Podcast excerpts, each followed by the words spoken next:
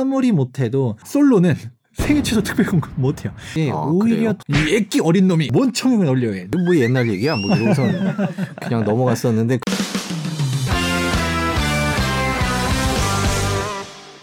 자, 몰스트리트 시작하겠습니다. 여전히 부동산이 어렵고 내 집 마련이 힘들다 싶은 분들 계시죠. 사회초년생들 그리고 신혼부부들을 위해서 저희가 투미 부동산 컨설팅 김재경 소장님 모셨습니다. 안녕하세요. 네, 안녕하세요.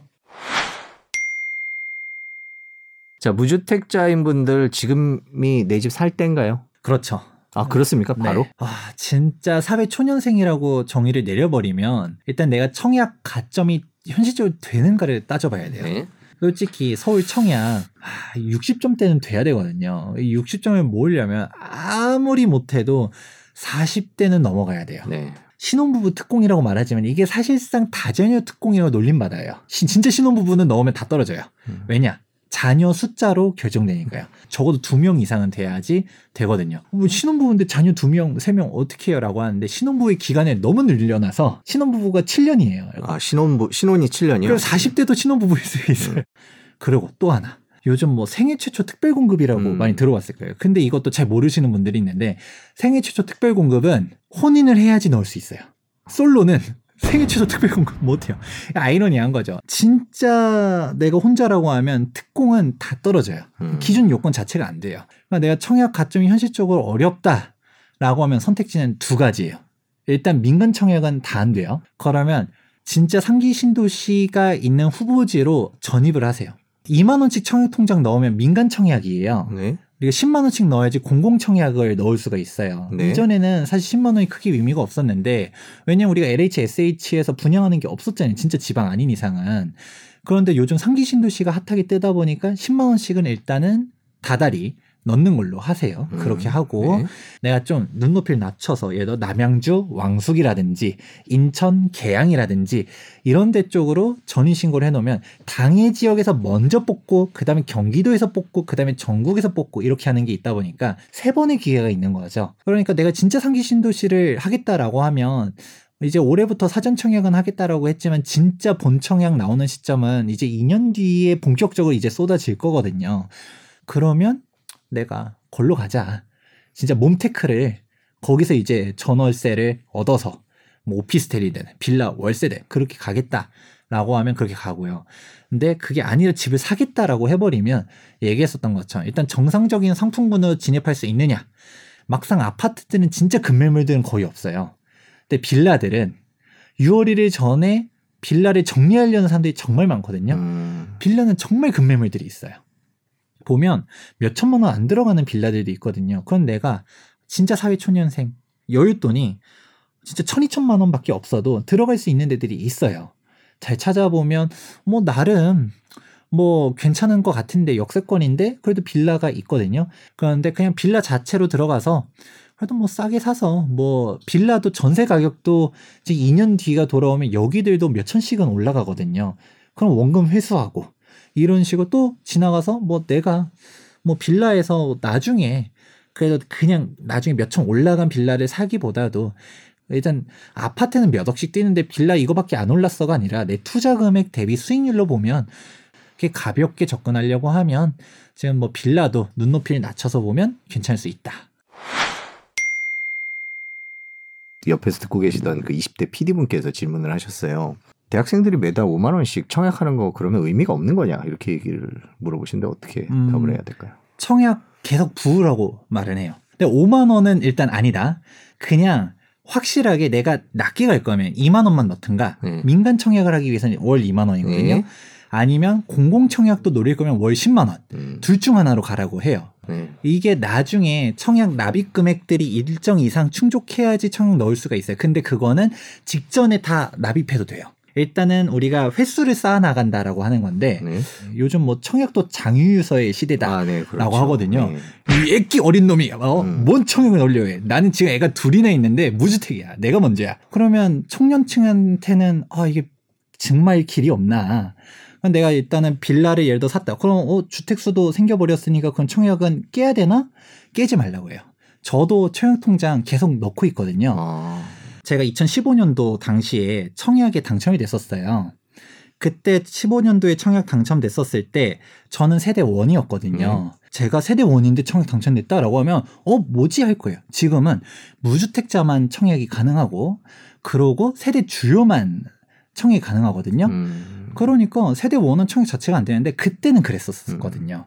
언젠가 규제가 바뀌어요. 아, 5년 뒤에, 10년 뒤에 규제가 바뀌어서 청약 1순위 자격 요건이 되려면 1년 이상 납입을 해야 돼요.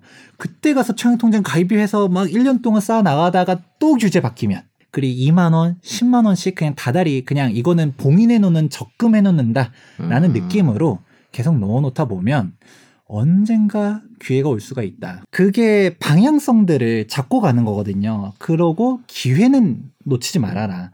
그때 제가 제 친구들한테도 청약 넣어라. 제가 수도 없이 얘기했는데 안 넣었었어요. 지금 생각해 보면 반값이었죠.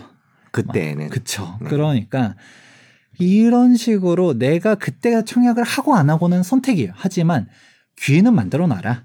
그런 음. 의미에서 청약 납입 2만 원 혹은 10만 원 이걸 기억해 달라고 얘기 드리고 싶네요. 네, 일종의 장기 적금 음. 개념이군요. 내 집 마련을 해야 되겠다라고 생각하는 사회 초년생들이 지금부터 장기적으로라도 공부를 하는 방법을 추천을 해주신다면요. 본인 경험도 있으실 테고. 음, 진짜 내가 사회 초년생이고 부동산 투자를 처음 이제 입문하려고 한다. 공부를 해 나가서 나중에 시드가 어느 정도 모였을 때 내 집 마련의 꿈을 이루겠다라고 한다라고 하면 아파트부터 공부하셔야 돼요. 절대로 제가 좀 강조드리고 싶은 게 토지, 경매, 상가 이런 거 하지 마세요. 음. 쉬운 부동산 투자처가 있고 어려운 부동산 네. 투자처가 있는데 초보자는 일단 이것부터 걸, 걸러야 된다는 거죠. 그럼 아파트 공부는 어떻게 합니까?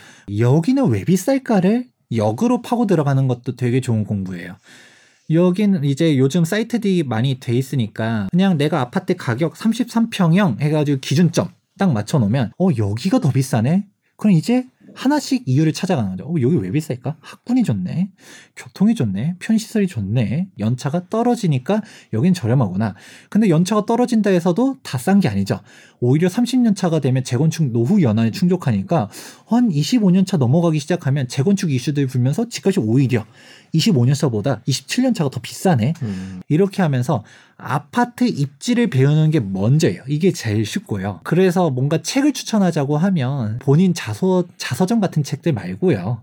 동기부여 책들 이런 거 말고요. 뭐 경매, 토지, 상가 이런 거 책들 말고 입지를 나열해 놓은 책들, 뭐 예를 들어 서울의 역사가 이렇게 변해왔다. 이런 아. 것들도 되게 좋은 공부예요. 지금 이기 신도시들도 보면 처음에 입주할 때 가격대들 그냥 개판이었거든요. 그렇지만 지금 인프라가 갖춰지면서 올라가는 부분들. 아, 그러면 나중에 상기 신도시도 어떻게 되겠다. 약간 오히려 역사 공부를 하는 게 아, 오히려 그래요? 더 도움이 될 수 있다라고 저는 생각합니다. 저는 책 보러 가고 이거 뭐 옛날 얘기야 뭐 이러고선 그냥 넘어갔었는데 그게 잘못 골랐군요. 임장의 기술이라는 표현을 쓰던데 뭘 어떻게 봐야 되는 겁니까 지금? 그 현장을 나가가지고 이 동네 분위기를 보는 건 건데 이게 부동산 용어예요. 아 네. 그런 건데 아, 지도상에서만 봤을 때는 잘 안 보이던 부분들 막상 가보니까 아, 여긴 경사가 어마어마하네 아 예. 이런 부분들 음. 막상 대중교통으로 가봤더니 지하철에서 내려서 가는데 한참이야 그러면 버스를 타려 했더니 버스는 있긴 있는데 배차 간격이 좀 기네. 음. 이런 부분들. 여기는 신축 아파트가 있긴 하지만 주변은 다 빌라촌이고 약간 조금 분위기가 좀 쎄해. 내가 살긴 괜찮아도 아이 키우기는 좀 위험할 것 같다. 이런 분위기를 느끼는 데가 그게 임장인 거지. 음. 오히려 임장 안 가도 지도를 보는 스킬들이 늘다 보면 그냥 지도만 봐도 여기 금액은 어떻겠다가 이제 다 나오기 시작하는 시- 수준이 돼요. 그러고서 임장은 맨 마지막에 그냥 아무런 제로 베이스에서 그냥 가서 설명 들어봤죠. 그냥 멍해지는 거죠. 음, 미리 입지나 이런 걸 공부하러 하고 가야 된다는 말씀이신 거예요. 네. 자신이 갖고 있는 시드머니에 따라서 어떤 식으로 접근하는 게 좋을지 간단하게 정리를 해주신다면. 인서울이다라고 하면 최소 2억은 필요해요. 일명 갭 투자라고 하잖아요. 매매 금액이 예를 들어 10억인데 전세가 8억이다. 2억 가지고 사는 거거든요. 이것도 미니멈 서울은 2억. 그럼 2억도 미만이라고 하면 사실 빌라밖에 없어요. 그런데 여기서 빌라를 굳이 산다라고 하면 최소 투룸, 쓰리룸 정도는 가라고 얘기 드리고 싶어요. 왜 그렇죠? 정상적인 주거 상품에 편입될 수 있어야 되는데 원룸에서 결혼하고 애를 낳고 이거는 안 되잖아요. 적어도 투룸 쓰리룸은 되어야지 수요층들이 넓어지는 거죠. 대표적으로 오피스텔 들 수 있어요. 오피스텔도 진짜 안 오르거든요. 근데 몇 억씩 올라간 오피스텔들도 있으니 바로 일명 아파텔, 음. 주거용 오피스텔. 전용 면적이 85제곱미터가 되는 오피스텔이 우리가 아파트로 따지면 한 25평 정도 사이즈 나와요. 쓰리룸. 이런 애들은 몇 억씩 올라가요. 그러니까 정상적인 주거 상품군에 편입되어야지 수요층이 넓고 투자와 거주도 같이 충분히 충족할 수 있는가 이게 정말 중요한 게 내가 당장 실거주는 할 생각이 없어도 누군가도 실거주를 할 수 있을 만한 컨디션이어야지 바람 타면서라도 올라갈 수가 있다는 거죠. 2억이 넘어가게 되면 아파트 갭 투자도 가능해요. 이 갭 투자라는 것도 기준은 잡아야 돼요. 무작정 어 강남이 최고야 하면서 강남 갭 투자가 하시면 안 돼요. 내 현실적인 파일을 넘어서는 상품들이 있거든요. 거주가 불가능하면 그건 안 돼요. 나 그냥 차라리 좀 더 뒤로 노원구든 도봉구든 여기도 괜찮거든요. 여기를 내가 금액 사이즈에 맞춰서 사놨다가 여기 정도 전세는 내가 추후 빼줄 수 있을 것 같아. 그러면 내가 향후 4년 뒤에 전세 금액 마련해서 아니면 다- 대출 받아서 들어가 가지고 실거주를 채우면 비과세가 된다. 이게 정말 중요한 게 아무리 강남에 5억, 10억 올라가도 일반 과세를 해도 예를 들어서 3억 올라가면 1억이 세금이고요. 5억 올라가면 2억이 세금이에요.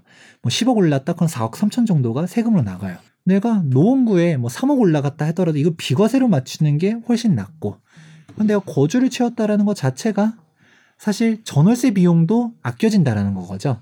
주거 안정성도 되고 그런 식이 되기 때문에 내가 어느 정도 수용 범위이냐 이걸 좀 판단하는 게 오히려 더 중요한 내용이라고 할 수 있죠. 네, 지금까지 투미 부동산 컨설팅 김재경 소장님과 함께 내 집 마련을 위해서 뭘 알아야 되고 어떻게 공부해야 되는지 살펴봤습니다. 고맙습니다. 네, 감사합니다.